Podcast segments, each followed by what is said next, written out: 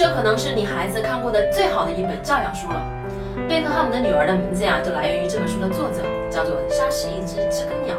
这本书讲了这样一个故事：在美国种族歧视很严重的一段时期，一个白人律师为一个黑人去勇敢辩护的故事。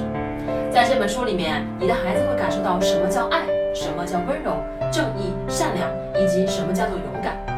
这本书是用那种图文的方式去讲的，所有的小孩子读起来都没有负担。